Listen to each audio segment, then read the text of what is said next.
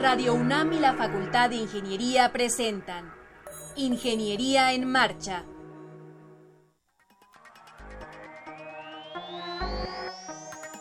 Un espacio dedicado a la divulgación del quehacer de la Facultad de Ingeniería. Ingeniería en Marcha. Le informamos sobre construcción, presentamos la cultura y las artes y compartimos nuestras victorias en el deporte. Ingeniería en Marcha. Un programa pensado para vincularnos con usted. Ingeniería en Marcha.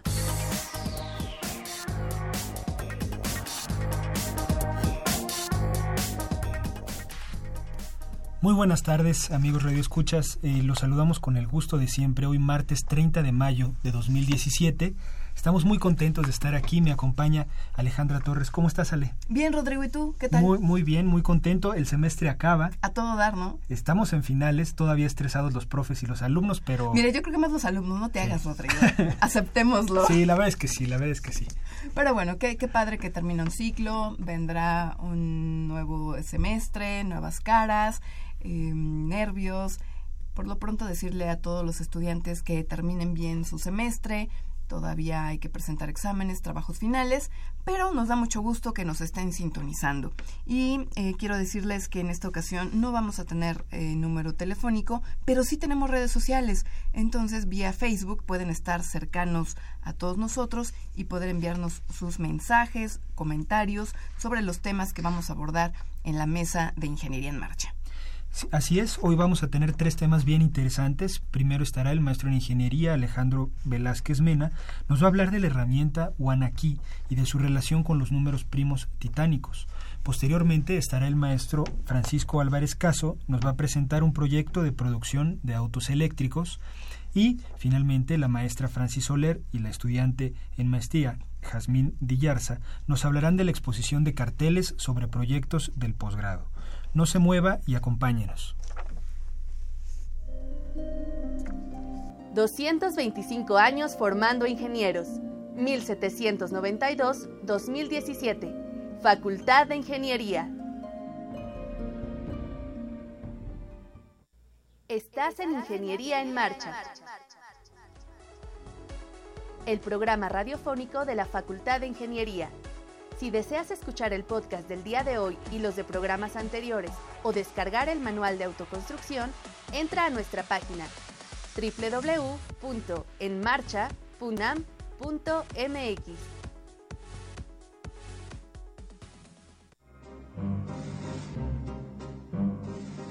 Para conocer las novedades editoriales que se publican en nuestro país, no te puedes perder la Feria de los Libros. Escúchalo todos los lunes a las 14 horas por el 860 de AM. Amigos, también quiero comentarles que Ingeniería en Marcha tiene una página web. Nos pueden visitar, es www.enmarcha.unam.mx y pueden descargar en cualquier momento y en cualquier sitio el podcast que más les llame la atención de los temas que hemos abordado durante este 2017 aquí en Ingeniería en Marcha. Y bueno, quiero presentarles al maestro en ingeniería, Alejandro Velázquez Mena. Él es profesor de la Facultad de Ingeniería. Alejandro, ¿cómo estás? Bienvenido, buenas tardes. Muchas gracias por la invitación, buenas tardes. No, hombre, al contrario, nos encanta que estés con nosotros porque vamos a platicar de, mm, un tema bien interesante. El 12 de mayo ah, ocurrió a nivel mundial un, un ciberataque. ¿Nos puedes em, poner en contexto de qué se trató? En qué consistió, a quiénes afectó, pero sobre todo, ¿qué, es un ciberataque? Y específicamente el del 12 de mayo, Alejandro. Sí, mira, el ciberataque de este 12 de mayo se le conoce como ransomware, ¿no? que es un ataque que lo que hace es secuestro. ¿no? Lo que comentan es, eh, ejecutan un programa, en este caso eh, lo que hicieron fue cifrar todos los archivos del disco duro o de todos los periféricos, dispositivos de almacenamiento asociados, conectados en ese momento en esa computadora, ¿no?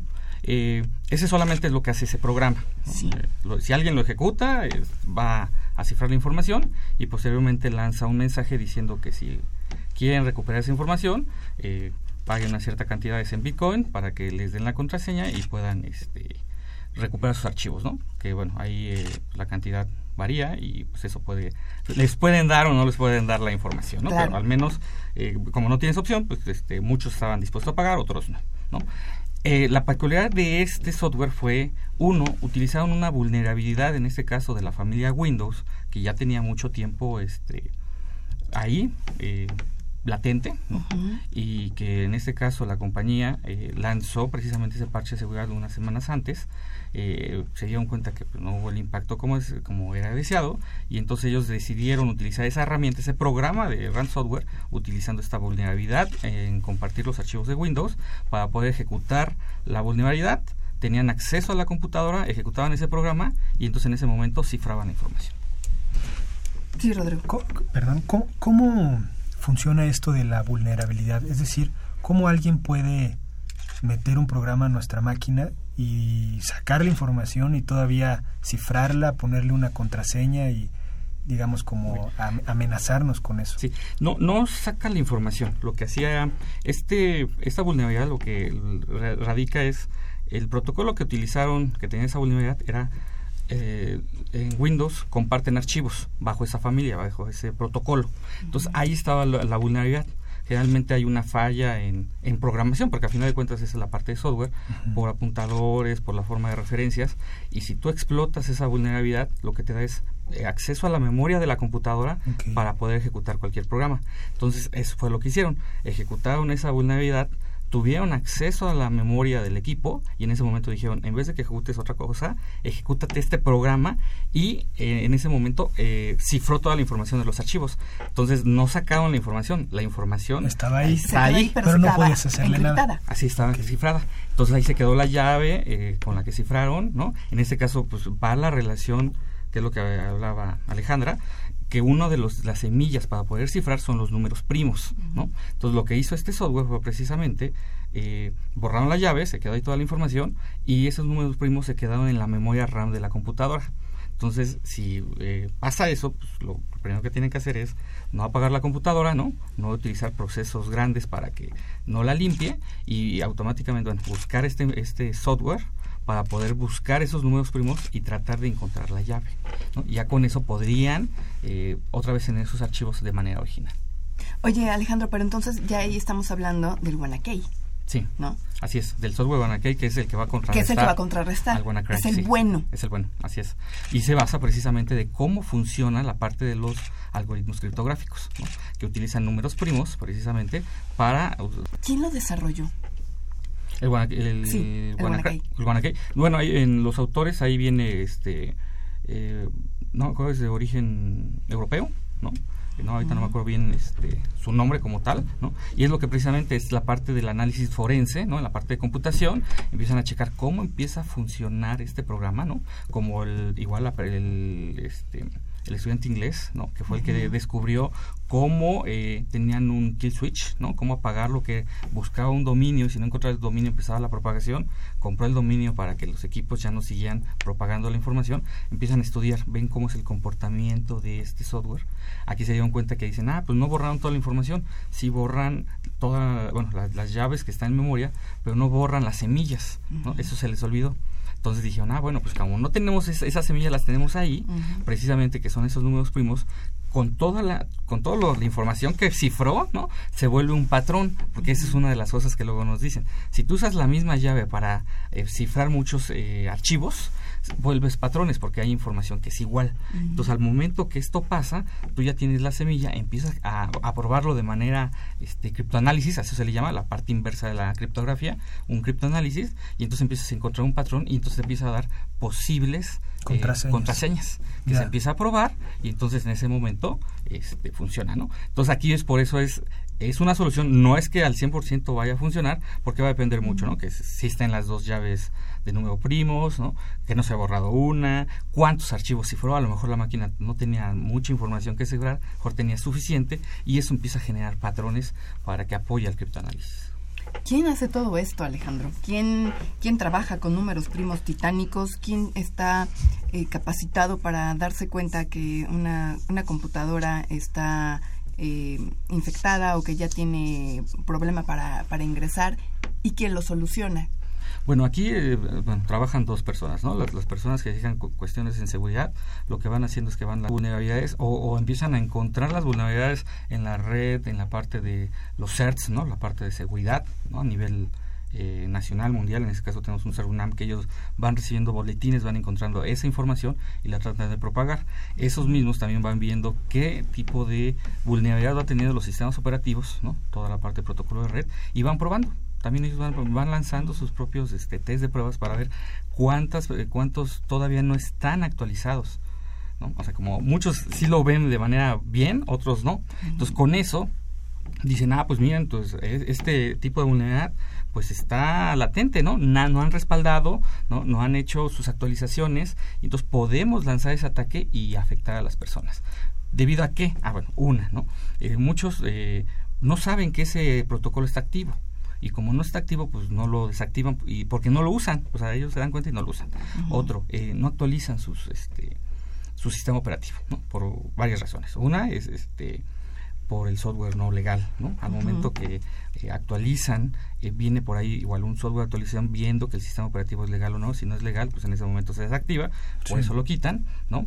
Eh, otra más es por el software asociado, no tanto al sistema operativo, sino a las aplicaciones, ¿no? Pueden tener software que sí les funciona, pero ese en particular, los mm, las mejoras o las otras versiones no les sirve y entonces hace eso que no pueden escalar a otros sistemas operativos más modernos ¿Y qué pasa? Que el sistema operativo que está en base llega a desaparecer, ¿no? Su vida útil y su respaldo ya no hay y entonces empieza la vulnerabilidad, ¿no? Entonces todo esto es una cultura informática que pues a final de cuentas se, ve en el impacto que todos no cambian a la última versión, ¿no? Oye Alejandro, ¿sería entonces eh, un problema de cultura informática y lo que tú nos recomiendas a cualquier usuario es estar em, actualizando nuestros sistemas constantemente? ¿Qué es constantemente? ¿Cada tres meses? No, bueno, este también, bueno, eh, tú puedes hacerlo diario, cada semana, simplemente es darle un clic o decirle al mismo sistema operativo cada tres días, cada semana, pues, y que lo haga automáticamente. ¿no? Eh, eh, eso muchos usuarios dicen, no, eso es una pérdida de tiempo, no lo quiero hacer, o le, lo dejan todo el tiempo prendido a la computadora y le dice, oye, me quiero actualizar. Y dice, no, porque se tarda. ¿no? se tarda mucho, entonces no lo hago y no hasta que yo diga. Y eso se va juntando, juntando, juntando. Entonces, uno de esos parches de seguridad es precisamente este. Y ya cuando ven es demasiado tarde porque no hicieron esa actualización correspondiente. Otra recomendación sería hacer respaldos computadora donde está tu, tu información de escritorio. Sí, este, se trata de conseguir información en lado externo, ¿no? Muchos usan la nube, que ese sería otro tema. Este, pero sí, buscar almacenamiento externo, porque precisamente lo que hacía esta herramienta es veía todos los periféricos de almacenamiento y pasaba. también. Entonces, aunque tuvieran su disco de respaldo conectado en ese preciso momento, también se, Disco externo, USB, y este... sí, discos, este DVDs, ¿no? Que ya no se usa mucho, pero o la nube, ¿no? Pero que ya no esté en contacto con la computadora. ¿Hay alguna forma de saber eh, si la actualización es, mm, digamos, no sé cómo llamarle, original, porque alguna vez, por ejemplo, hubo una de Java que sonó mucho que, que no era de ese proveedor y algunos le instalaron y era un virus. O sea, parecía una ventana como si fuera la actualización de Java, pero no era eh, de la empresa que lo hace, ¿no? ¿Y cómo, cómo, cómo podemos saber como usuarios si la actualización que nos dice el sistema que instalemos está es buena pues. Sí. Bueno ahí ahí tenemos que tener un poquito de atención no en la parte de, del sistema porque por alguna razón como comentas este se instala un software no que luego por las prisas y demás este le dices que sí sí, sí, sí, sí, entonces si tú ya sabes que es de Java no te tiene que anunciar aparte de anuncio de Java te tiene que mandar una página de pues, del sitio de Java en este caso de Oracle o sea, te va llevando y ahí te vas a dar cuenta si realmente es o no es eh, ese bueno eh, es lo que le llaman parte de phishing no este eh, antes hacía por las bancarias no te tecleabas, te decían, oye, te, este, estaba mal tu contraseña, entra acá, y en vez de decir banamex.com o bancomer.com o cualquier banco.com, le, le cambiaban una letra, o dos letras. Y por, las, prisas, no te das cuenta. No te das cuenta y das clic y le sigues dando. Y, les das toda la, toda la información. Algo así pasa con este tipo de software, que lo instalaste y por las prisas de sí, sí, sí, y, instálalo y ya, no se, no se dan cuenta que esos mensajes, esas alertas, traen algo peculiar que usualmente ese software no lo tiene. Sí.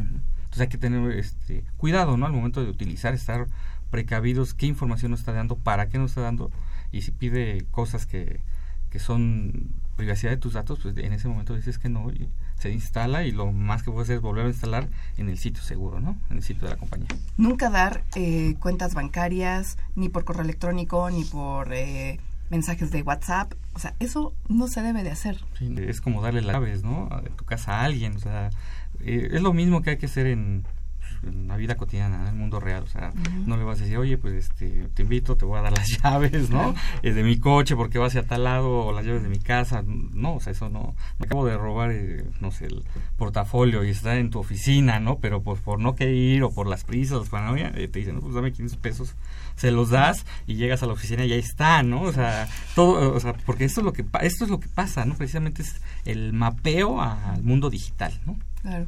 Oye, Alejandro, al principio de la, de la charla hablabas que eh, fue un secuestro de, datos, de información, y que el pago fue mediante el sistema llamado Bitcoin.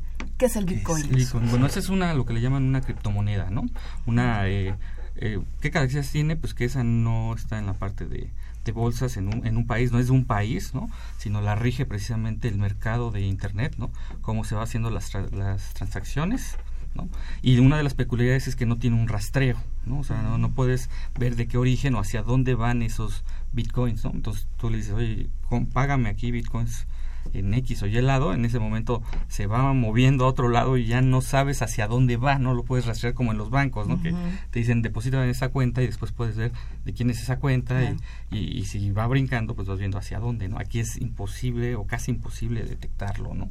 Esa es su peculiaridad y otra, pues es que se es cara, bueno, es muy volátil, ¿no? Porque precisamente que no tiene un respaldo de los bancos, puede ser que cueste mucho y de repente no cueste pues nada, tanto. Impresión. Sí, pero digamos, mm, ¿quién la usa? Eh, ¿Cómo se puede utilizar ese dinero? O se puede, se puede convertir. O, pongamos un caso concreto. Supongamos que a Rodrigo le, le secuestraron su información. Y dice, pues a ver, el secuestro de tus datos te va a costar. Eh, creo que era 333 bitcoins o 233. Eh, no, el bitcoin es muy caro, debe ser como punto y algo de bitcoin. Bueno, imagina. Pero, ¿cómo entonces, ¿dónde, Rodrigo, tendría que ir a comprar esos bitcoins? Ah, pues eso, eh, lo que tiene que hacer, bueno, tendría que hacer es, entonces va a sitios donde los venden, ¿no? Sitios de internet. Sitios de internet.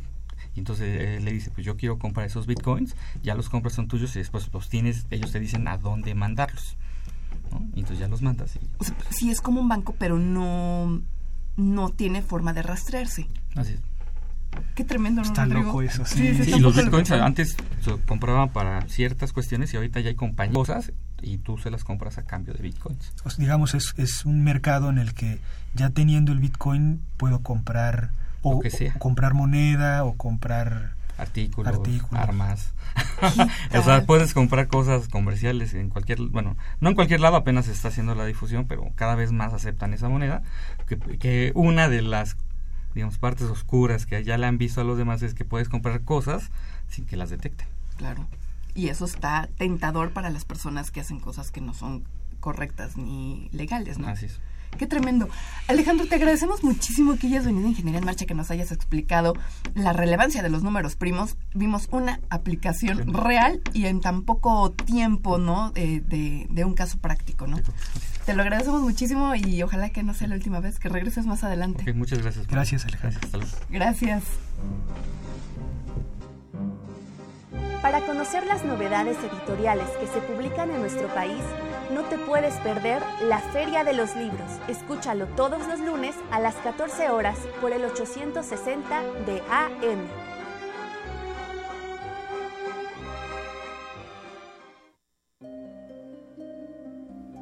...225 años formando ingenieros... ...1792-2017... ...Facultad de Ingeniería...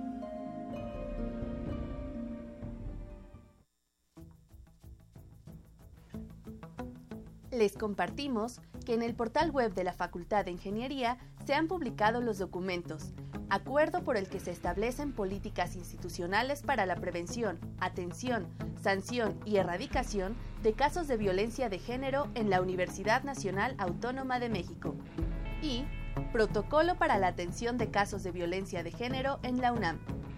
Están a su disposición a través del botón de acceso Igualdad de Género ubicado en la página de inicio del portal web de la FI www.ingeniería.unam.mx. Estás en Ingeniería en Marcha, el programa radiofónico de la Facultad de Ingeniería. Si deseas escuchar el podcast del día de hoy y los de programas anteriores o descargar el manual de autoconstrucción, entra a nuestra página www.enmarcha.unam.mx.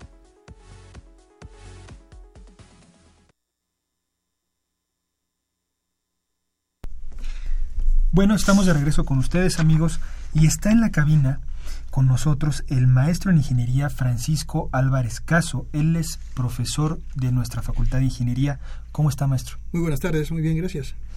Eh, es del área de sistemas, es profesor de las asignaturas de planeación y simulación, las ha impartido ya por muchos años. Sí, sí, efectivamente. Bienvenido al programa. Nos va a hablar de un tema bien interesante, de un proyecto para producir autos eléctricos. Ajá. Sí, es un tema muy interesante. Me surgió la idea hace algunos semestres. Eh, yo doy simulación normalmente, tengo muchos años, y los alumnos querían hacer un modelo de simulación para ver el impacto de la contaminación en la salud de las personas.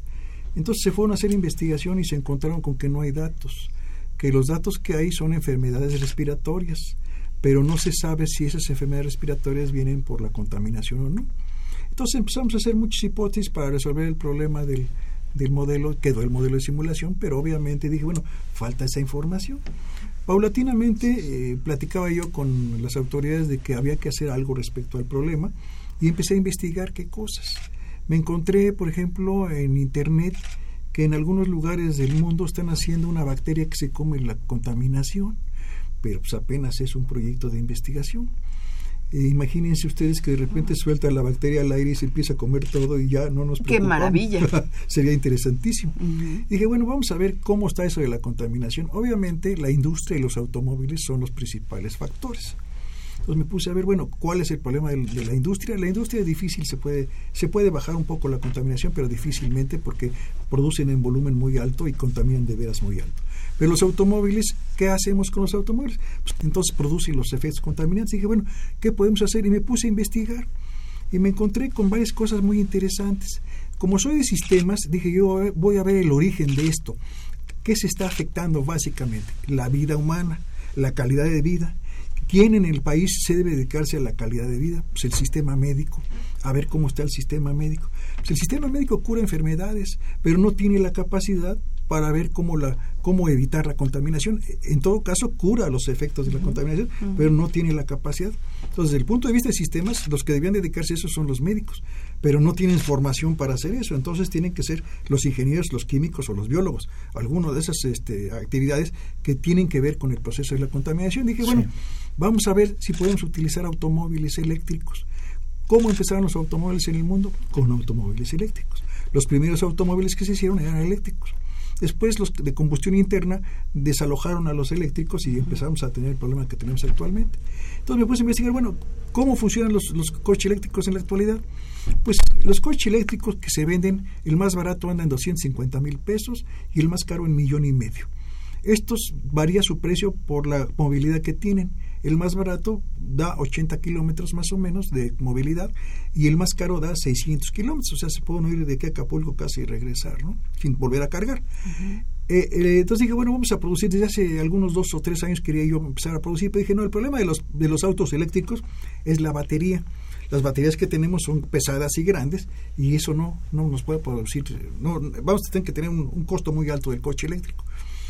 Hace aproximadamente unos seis meses aparecieron investigaciones sobre las baterías en el mundo y nos empezamos a dar cuenta de que las baterías, había un anuncio que decía, si se siguen produciendo estas baterías y, baja, y aumenta el costo, baja el costo y aumenta la eficiencia, una batería de un celular da para que un coche eléctrico, baterías actuales son sumamente poderosas, sumamente baratas o van a ser muy baratas, han subido la eficiencia muchísimo Y este era el obstáculo fundamental para poder hacer automóviles eléctricos. Me puse a investigar cómo era la fabricación. Me di cuenta que uno de los principales costos en la fabricación son los pesos. Los motores de combustión interna pesan mucho y en cambio los eh, motores de, de eléctricos se pueden casi cargar entre una persona o dos. Entonces los costos de fabricación son mucho más bajos. Eh, y me puse a investigar, bueno, sí, pero, pero ¿quién los ha hecho? Me encontré con cosas interesantes que pues yo no las sabía y creo que mucha gente no las sabe. Tanto Tesla como Ford tienen patentes que han liberado desde hace 10 años. Y estas patentes se refieren a la fabricación de coches eléctricos. Entonces dije, no, pues entonces estamos mal, debemos de ponernos a tratar de producir coches eléctricos. ¿Cómo empiezo? ¿Cómo empiezo el proceso para hacer coches eléctricos que los haga la universidad? Bueno, lo primero que tenemos que hacer es el know-how o sea, cómo hacerlo. Entonces, estoy haciendo una investigación, no la he acabado, sobre qué se necesita para empezar un coche eléctrico, cuánto, qué cosas se pueden hacer. Tratamos de ver si la fabricación puede ser de todo en México, si podemos fabricar llantas, si podemos fabricar chasis, si podemos fabricar focos, o sea, todo lo que requiere un coche eléctrico, si se puede fabricar, sí se puede, y muchas patentes ya están vencidas. Entonces, es cuestión de ponerse a trabajar, y pues, es muchísimo trabajo, ¿qué hago? Bueno, voy a hacer un documento en donde en ese documento aparezca la posibilidad de que alumnos, tanto de maestría como de licenciatura, investiguen sobre un tema, como su tesis de, para poder sacar el grado o la carrera, y investiguen sobre varios casos. Entonces, te voy a hacer el documento para difundir este documento, para que el alumno que se interese hacer una tesis sobre, ese, sobre esos temas se pongan a investigar. De hecho, ya hay algunos alumnos, yo tengo ya el alumno que está dedicado a las baterías, que ya quiere hacer la tesis sobre las baterías, hay otro que lo quiere hacer sobre motores, o sea, ya tengo dos o tres, pero esto apenas lo estoy iniciando. ¿Cuál es la idea fundamental? Pues la idea fundamental es que la universidad en un momento dado empiece a fabricar coches, empiece a venderlos en toda la República, los precios van a ser mucho más baratos, a mil pesos, lo cual es 30 mil pesos. Sí, es la idea. Entonces, una tesis puede ser esa. Vamos a suponer que todo lo hacemos en México. Damos posibles de trabajo. Creamos empresas para hacer todos los necesarios accesorios que se requiere del coche, desde asientos. Pues todo se puede hacer en México. Ya hay mucha mano de obra especializada y conocida de todo eso. Entonces, si eso lo logramos conjuntar todo, a lo mejor sí, a lo mejor no salen 30 mil pesos, es un ideal, ¿no? Pero podría salir en 40, 50 mil pesos.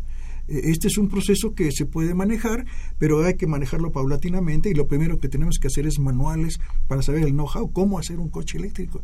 Si estas patentes están liberadas y si las baterías actualmente ya están aumentando su eficiencia grandemente, pues es muy probable que pueda hacerse esto en pocos años.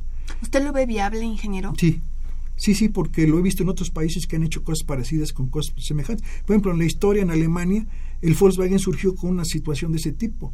el, Volkswagen se hacía con el criterio de que con tres salarios de un obrero se pudiera comprar un coche. Ford hizo algo parecido en Estados Unidos. Ford, el, el, primer automóvil que sacó en Estados Unidos, el Ford costaba creo que 150 dólares, que era más o menos el salario de ocho meses o diez meses de un obrero. Entonces, eso se hizo en esa época sin la tecnología de esta época. Entonces, yo creo que ahora se puede volver a repetir cosas semejantes. Yo digo que las condiciones son diferentes, pero sí es factible hacerlo. Además, sería una inversión muy alta en donde el nivel económico subiría mucho, el Producto Interno Bruto aumentaría muchísimo. O sea, económicamente es un proceso factible que se puede hacer. Pero lo primero que necesitamos hacer es hacer la investigación del know-how, cómo hacer esto cómo producimos el coche eléctrico. Que hay que diseñar desde la forma del coche. No, no debemos diseñar una forma de coche muy ancho, porque actualmente las calles en México pues, no aguantan más que tres automóviles, cuando mucho, esas cuatro. Si el coche lo hacemos reducido para que vayan en fila tres o cuatro gentes, nos pueden caber el doble de automóviles en un momento dado, ¿no? Entonces, hay muchas alternativas que se pueden estudiar. Yo las puedo proponer, pero no tengo el tiempo de estar estudiando cada caso. Entonces, la idea es esa, mandar tesis para que cada alumno empiece a estudiar temas. Oye, ¿de qué forma es el coche? ¿Qué tipo de chasis? Oye, ¿qué tipo de sistema eléctrico? Oye, ¿qué tipo de ruedas? Si le vamos a poner dos ruedas o tres ruedas. O sea, todo ese efecto se puede estudiar por la población que es conocedora. Yo pienso que la población de ingeniería puede hacerlo fácilmente, pero hay que estudiar primero. Y esa es la idea fundamental de la... por eso pedí que si me podían permitir hacer esta conferencia en, en, Radio UNAM para difundir este proceso. Alumnos que se interesen, pues conmigo desde luego yo estoy en el, en el tercer piso llamado piso 6 de posgrado de ingeniería, en el, junto al extinguidor. ¿Qué cubículo, maestro? Es que está junto al extinguidor. Cambian de nombre a cada rato para estratégicamente para que no sé para qué, pero eh, ingeniero Álvarez, ahí está mi nombre en la, en la en la puerta, ¿no?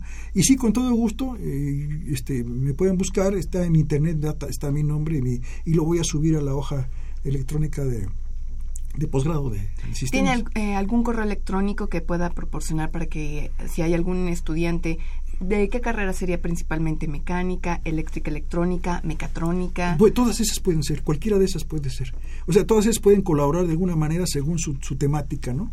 o sea, todos pueden colaborar de alguna manera, ¿no? Y no solamente ingeniería, sino que pueden hacer gentes, inclusive de medicina, médicos, biólogos, físicos, astrofísicos, geofísicos, geógrafos. O sea, eh, ¿por qué geógrafos, por ejemplo? Pues geógrafos porque el problema está básicamente en la, en la formación de la ciudad. La ciudad se formó originalmente poniendo la vivienda muy lejos de las fuentes de trabajo. ¿Para qué? Para que los automóviles o camiones cobraran para llevar a la gente de su vivienda a las fuentes de trabajo. ¿Por qué? Porque los automóviles eran de un grupo o personas que les interesaba sacarle su fruto a sus, a sus vehículos, ¿no? De hecho, en Estados Unidos hay una cosa muy curiosa. A las ciudades mexicanas las conocen como ciudades irracionales. Yo me molesté mucho al ver ese, eso en internet, pero se dice, no, en México las ciudades son irracionales, porque todo está al revés. No hay realidades, no todo está al revés, no funciona bien, hay muchos congestionamientos. Según Naciones Unidas, el tiempo de trabajo entre la vivienda y el trabajo debe ser máximo 20 minutos. Aquí la media anda en tres horas, dos horas y media, tres horas, ¿no? Entonces, ese es tiempo perdido, el costo social altísimo, ¿no? Entonces, a lo mejor una de las soluciones sería hacer ciudades satélites, independientes, autónomas. Pues eso no es factible por los, problemas de centralismo que hay. Esta ciudad ya es un monstruo. Entonces, si usted para ir a otro lado tiene que dedicar un día, si usted va de, aquí a 20 kilómetros fuera de su lugar de origen, ya casi es un día que tiene que dedicarse porque no tiene dónde estacionarse. Porque, o sea, la conflictividad de la ciudad es sumamente alta comparada con otras ciudades. El uso de las bicicletas, como se está queriendo hacer, pues es muy bueno, pero bicicletas dan un radio máximo de 8 o 10 kilómetros, que no es mucho para eso, ¿no? Entonces, hay muchas soluciones que se pueden adoptar, pero yo creo que una de las soluciones básicas son los coches eléctricos, que podrían mejorarse. Esa es la intención. ¿Su correo electrónico, maestro? FJAC minúsculas, F, F, J, A, C minúsculas, arroba, unam.mx. ¿Tiene algún número telefónico donde también se le pueda 55 16, 38, 48, ¿Sí? 45. 45. Y yo creo que esta idea, decía yo, me decían muchas veces, oye, pero tú eres de sistemas, tú no eres mecánico. Y yo, bueno, es que las gentes de sistemas somos los que debemos atacar todos los tipos de problemas y tenemos la capacidad, yo conozco de motores, de, conozco de, de, todo, conozco. No sé a profundidad de cosas, pero sí conozco lo suficiente porque la gran cantidad de proyectos que he realizado y donde he estado, ¿no? Y yo he viajado mucho, entonces conozco otros países, sé cómo funcionan y cuál es su problemática. Y aquí en México parece que estamos muy atrasados en todo y cada vez parece que estamos más atrasados, es, ridículo. Cuando vienen extranjeros y me platican, oye, ¿y aquí ya no usan taparrabos? No, que ya no, ¿qué es eso de taparrabos? Les pregunto, ¿no?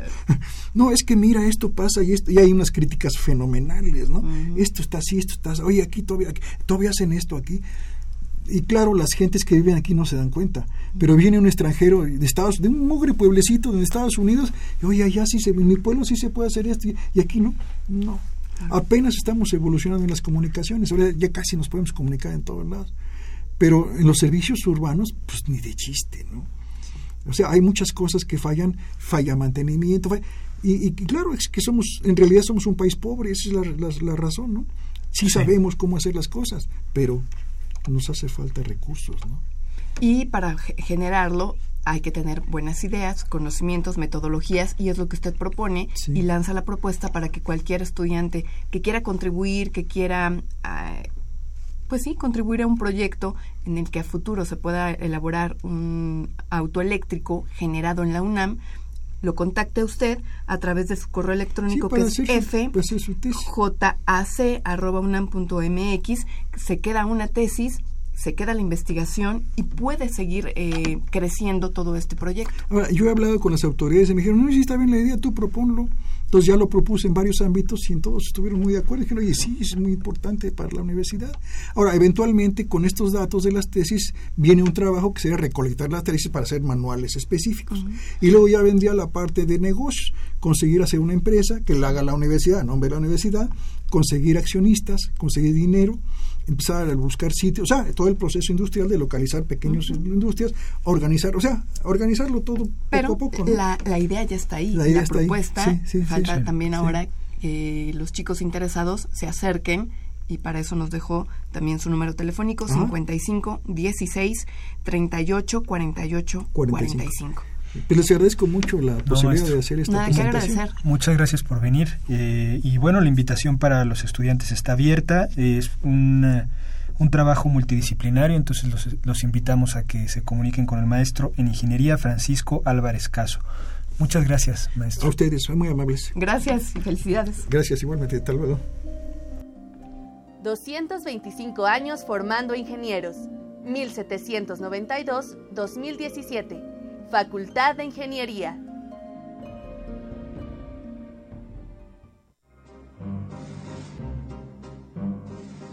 Para conocer las novedades editoriales que se publican en nuestro país, no te puedes perder la Feria de los Libros. Escúchalo todos los lunes a las 14 horas por el 860 de AM.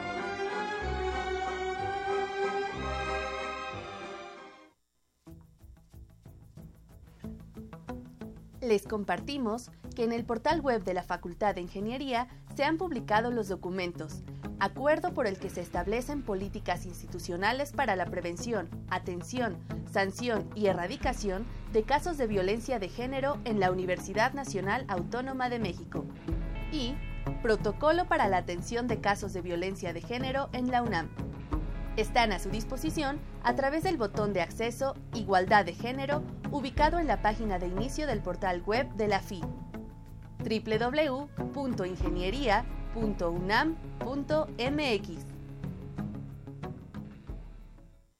Estás en Ingeniería en Marcha,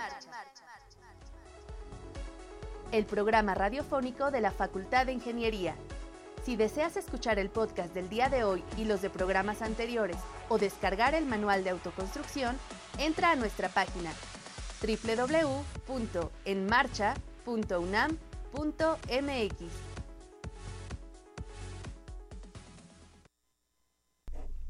Qué bueno que continúan con nosotros. Ahora en la mesa de Ingeniería en Marcha se encuentra la maestra en Ingeniería Francis Soler. Maestra, ¿cómo le va? Bienvenida. Buenas tardes. Buenas tardes, muchas gracias. Y también la acompaña la estudiante de maestría, Jasmine Dillarza. ¿Cómo estás, Jasmine? Bien, muchas gracias. Buenas, tardes. Bienvenida. Bueno, ustedes nos van a invitar a la exposición de carteles sobre proyectos del posgrado. ¿Cuándo se va a llevar a cabo, maestra? La exposición empieza el día primero, el día primero y dos de este mes. ¿De junio? sí, ahora. ¿Ya del siguiente? Sí, ya, digo de junio, sí. En esta semana y eh, no nada más son de posgrado, ah, son de licenciatura también. O sea, todos los maestros que participamos eh, invitamos a nuestros alumnos de licenciatura y ha sido una experiencia muy interesante porque ellos mismos ven eh, la forma de sintetizar sus ideas, de plasmarlas con dibujos, con creatividad. Ha sido, una, muy interesante. Para ellos, es muy interesante y para los muchachos de maestría también, porque como hacemos concursos, entre ellos mismos ellos votan ya. y luego han ganado los de licenciatura. Qué bueno. Y los míos principalmente. y entonces el reto para los de maestría ah, está ahí, ¿no? Sí, está interesante. ¿Y, y qué, este, platícanos qué, qué temáticas más o menos se tocan bueno, en, en general eh, son de las materias que estamos impartiendo. Tenemos ocho años haciendo esto eh, cada semestre porque es nuestra 16 exposición y el, iniciamos con alumnos de posgrado con los temas de tesis eh, para que así de esa forma obligarnos a que estuvieran actualizados y moviendo la información. También de las materias que yo soy maestra de ciencias básicas de probabilidad, la maestra de calidad, entonces eh, empezaron a entrar nuestros alumnos de licenciatura y son de los temas de las materias que les damos, más los proyectos de investigación que son los avances de la tesis. Claro. Yasmin, platícanos, platícanos. Tú vas a estar participando. Sí, así es. Vamos a estar este, presentando el tema de mi tesis, que es la medición del tiempo de abordaje de los pasajeros en el metro en la estación Pantitlán. Ok. Este, eh, una de las de las cuestiones que nos dicen es cómo publicar una, información científica, sobre todo que es investigación de años, cómo la sintetizas, cómo la debes de presentar, eh, qué es importante para no cansar a un lector, cómo lo debes de traer, qué palabras debes de usar. Eso, eso, es lo que vamos a estar presentando. Y ya tienes estructurada tu, tu investigación, ya está avanzada, porque ya, ya está terminada. Entonces vamos a, aprovechar que es un caso real. Muchas gracias.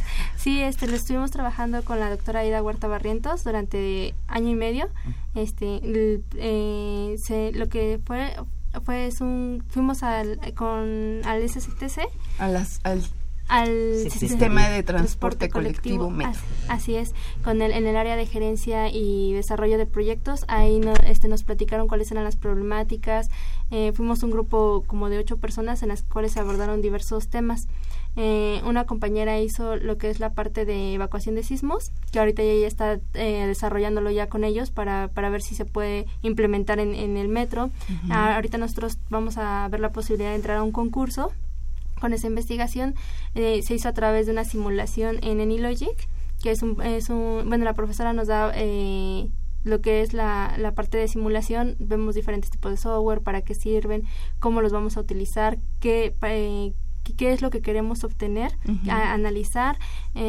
bueno, una metodología de las que nosotros utilizamos es la que ya ha desarrollado, que es la metodología Masoscom, que es la metodología basada en métodos de, de simulación basado en en, bueno, ahorita en mi tema de tesis es basado en agentes y pues esa es la, la parte que, que nosotros estamos llevando. Oye, Yasmi, pero a mí no me queda muy claro este el, el objetivo. O sea, tú lo que quieres es medir el tiempo que los usuarios tardan en introducirse a los vagones del metro. Así es.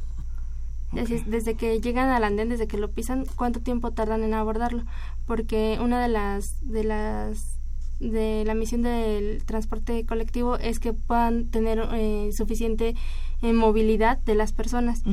Pero ¿cómo se llega a eso si es que llega una fuerte demanda? Para ello eh, manejamos... Que además eso es real, es un sistema muy demandado y sobre todo cuando hay contingencia ambiental, ¿no? entonces lo que se tiene es que la cantidad de pasajeros, el tiempo que tarda entre un, un, tren y otro, el tiempo de la apertura de puertas eh, esas son este, nuestras variables principales en las cuales al hacer la simulación nosotros vemos la relación. Eh, para esto lo que, lo que determinamos en, en el estudio eh, específico de la estación Panditlán es que la relación entre la cantidad de pasajeros y, la, y los que llegan a subir es lo que determina el tiempo de abordaje de ahí en fuera este lo que sí sí hay relación también en, en cuántos trenes pasan pero por ser una estación no no suben todos, o sea, no, no se llena la capacidad máxima, no se suben los que dicen, ah, bueno, voy un poco más cómodo o, puedo esperar al siguiente para alcanzar, ah, para alcanzar un lugar y eso. Entonces, ahora la, el siguiente paso, bueno, ya las líneas de investigación a futuras, sería que, ¿qué pasa con las demás estaciones? Porque en la terminal sí ya va prácticamente el 70 al 80% lleno. ¿Cuánto tiempo tardan las, las siguientes estaciones? Y, y, digamos, eh, este estudio que hiciste, supongo que Mm, obtuviste como recomendaciones o conclusiones acerca de cómo se mueven los pasajeros. Eh, ¿qué, ¿qué, es lo que se hace para mejorar esa situación en, en, una estación como esta, que es, que es terminal? ¿no?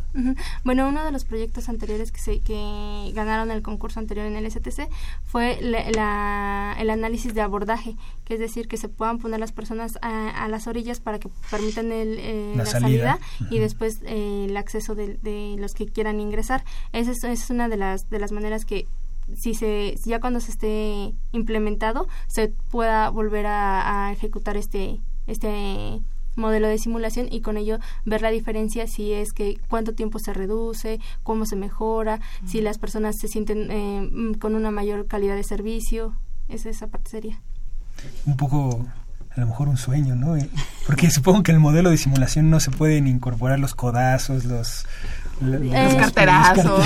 Afortunadamente. Los bolsazos, ¿no? Con el, con el sistema que, que se está este, utilizando sí se ve el amontonamiento de, personas, porque como usa la, la, ruta más corta, entonces entre ellos mismos eh, se ve cómo se van... Eh, ni siquiera se pueden mover. Entonces se impidan el paso. Así es, entonces y eso es lo que realmente pasa. ¿Cuáles son las áreas donde más se congestionan y en incluso a veces cuando se combinan todas las, los peores casos que es el, el mayor tiempo de, de abordaje, el, el mayor tiempo de, de entre trenes, la mayor cantidad de personas, la mayor apertura de, puertas, cómo se colapsa el, el, sistema. Entonces, y realmente es lo que sucede, ¿no? Que ya, ya llega un momento en el de ya tienen que tomar otras medidas para, para poder Hace, hace, tiempo este, vino aquí al programa de Ingeniería en Marcha, ahorita no, no recuerdo el nombre de, nuestro invitado, él fue el creador del sistema que están a prueba en algunas estaciones, em, me parece que están en Valderas, en Hidalgo, Juárez,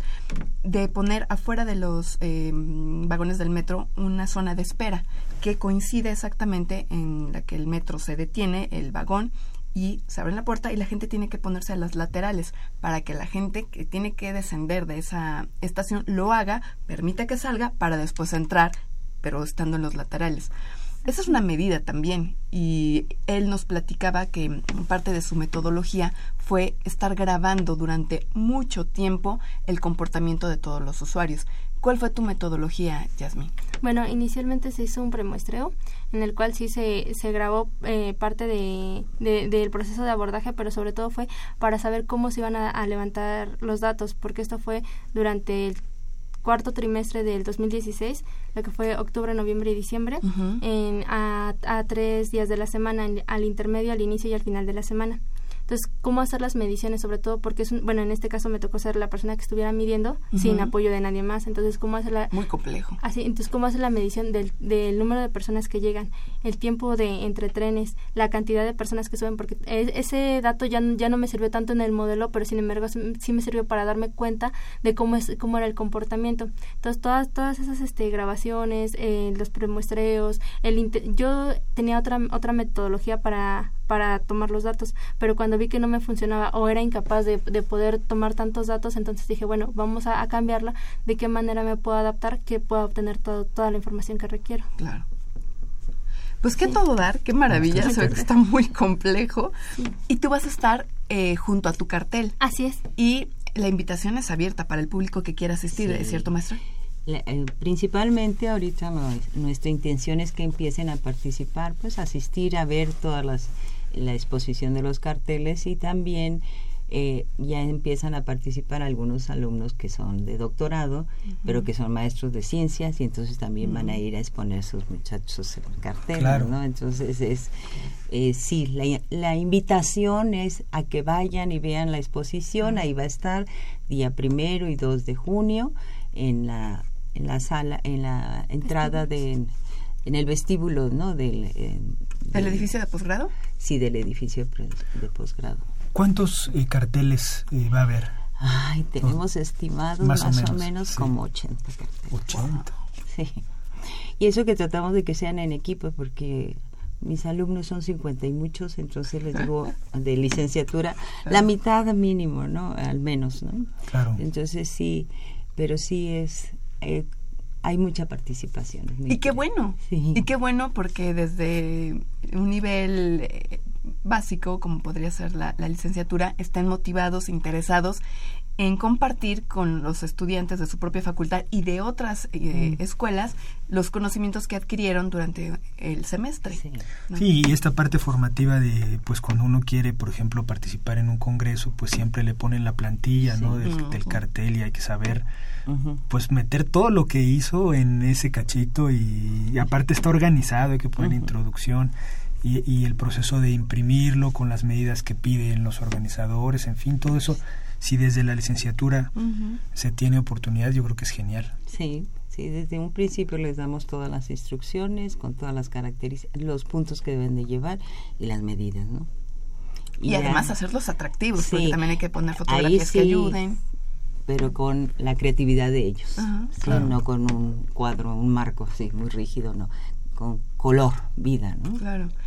Después se va a hacer una selección de los carteles y, van a, tener ganadores o hay un, una, un concurso, lo tienen que exponer. Al final los alumnos lo que hacen es, van a, hoy en nuestra eh, primera ocasión, en una cajita van a poner sus sus votos y nosotros hacemos el conteo y luego ya en la misma gaceta les informamos quiénes son los ganadores y les damos un pequeño regalo, ¿no? Un reconocimiento. Un reconocimiento de y aparte su su de esta diploma, ¿no? Claro. es lo que hacemos. Claro. Es una motivación pequeña. Desde luego. Bueno, pero yo creo que cuando eres estudiante esas cosas impactan, ¿no, Rodrigo? Sí, claro, muchísimo, le echas más ganas. ¿Qué, qué, qué temas han ganado en algunos otros semestres, así que te acuerdes? Eh, o algún póster que haya llamado mucho la atención, Ay, un cartel. Eh, uno de mis alumnos del semestre pasado eh, fue el de Pokémon, ¿no? El de probabilidad. Hicieron probabilidad porque yo les dije, si no salen de aquí buenos ingenieros, aunque sea tajures.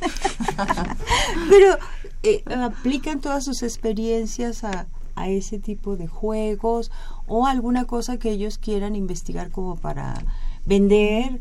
Entonces, tienen que tomar información y van y buscan. Entonces, ese es uno que impactó mucho tanto a gente de maestría como de, de licenciatura, ¿no? Estuvo bastante interesante. Ahorita hay muchos de pronósticos de los de estadística, porque ahora este semestre me tocó estadística. Entonces, están viendo de contaminación, y aplicaciones muy interesantes que la verdad estoy impactada con lo de- las ideas de los alumnos de, de licenciatura, ¿no? Los de proyectos de investigación, pues casi todos van a confiabilidad, a calidad, eh, Sí, simulación. simulación, como Sí. Jasmine. Sí, a lo mejor ayuda mucho en licenciatura que que este que están más abiertos, ¿no? Es decir, no están no están con un tema ya de tesis casado, en fin, entonces pues algo que les llama la atención, que es inmediato, que se les ocurre, pues les da un tema más atractivo o Sí, además abierto. tengo alumnos que son de todas las licenciaturas. Esa es la ventaja, ¿no? Porque no tengo de una sola, sino de, de todas las licenciaturas. Claro, porque está en ciencias básicas. Jasmine, ¿qué viene para ti? Bueno, Terminaste tu investigación, así es. eh, ya viene el examen. Sí, bueno, primero estamos publicándolo. Este, vamos a, a- bueno, ahorita está sometido a revisión por la revista Matices. También vamos a buscar eh, publicación en la Unión Europea. Eh, posteriormente voy a, eh, a integrarme a una organización para buscar un proyecto de doctorado y, y ya posteriormente ver una posibilidad de, de continuar con el doctorado. Pues muy bien, ojalá que, que todo Que se todo cumpla como lo tienes planeado y diseñado. Sí. Y vienes a Ingeniería en Marcha, ¿te parece? Y lo compartes. Por favor. Sí, muchas gracias. Al contrario, pues muchas gracias a las dos, gracias por haber compartido estas experiencias, invitarnos a esta exposición que inicia el jueves. La inauguración entiendo que será alrededor de las 10 de la mañana, a las 10 maestra, de la mañana en la inauguración. en el vestíbulo del edificio de posgrado. Sí. Pues muchas gracias. Gracias. Hasta Hasta luego. Gracias. 225 años formando ingenieros. 1792-2017. Facultad de Ingeniería. Estás en Ingeniería en Marcha. El programa radiofónico de la Facultad de Ingeniería. Si deseas escuchar el podcast del día de hoy y los de programas anteriores o descargar el manual de autoconstrucción, entra a nuestra página www.enmarcha.unam.mx.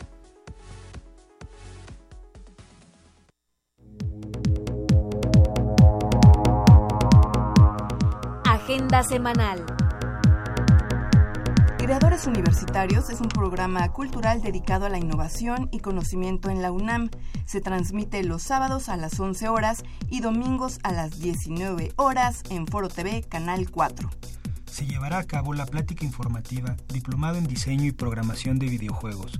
Esto será el jueves primero de junio a las 17 horas en el Auditorio Sotero Prieto, ubicado en el conjunto sur de la facultad. El Centro de Docencia Ingeniero Gilberto Borja Navarrete abre sus inscripciones a los cursos de cómputo e investigación educativa, a celebrarse en el mes de junio. Si desean mayor información pueden consultar la página www.centrodedocencia.unam.mx. La Facultad de Ingeniería y la Fundación Sofía presentan la exposición Los inventos de Leonardo da Vinci, que se exhibirá hasta el 28 de junio en la sala de exposiciones del Palacio de Minería, Tacuba número 7, Centro Histórico.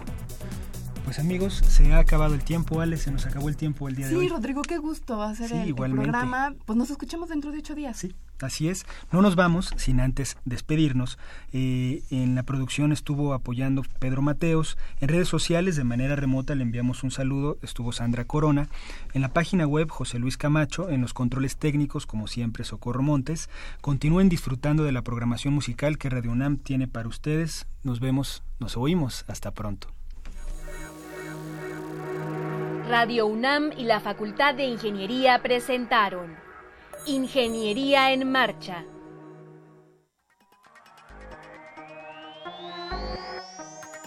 Un espacio dedicado a la divulgación del quehacer de la Facultad de Ingeniería. Ingeniería en Marcha. Le informamos sobre las innovaciones tecnológicas y de investigación. Orientamos en temas de autoconstrucción. Presentamos la cultura y las artes. Y compartimos nuestras victorias en el deporte. Ingeniería en Marcha.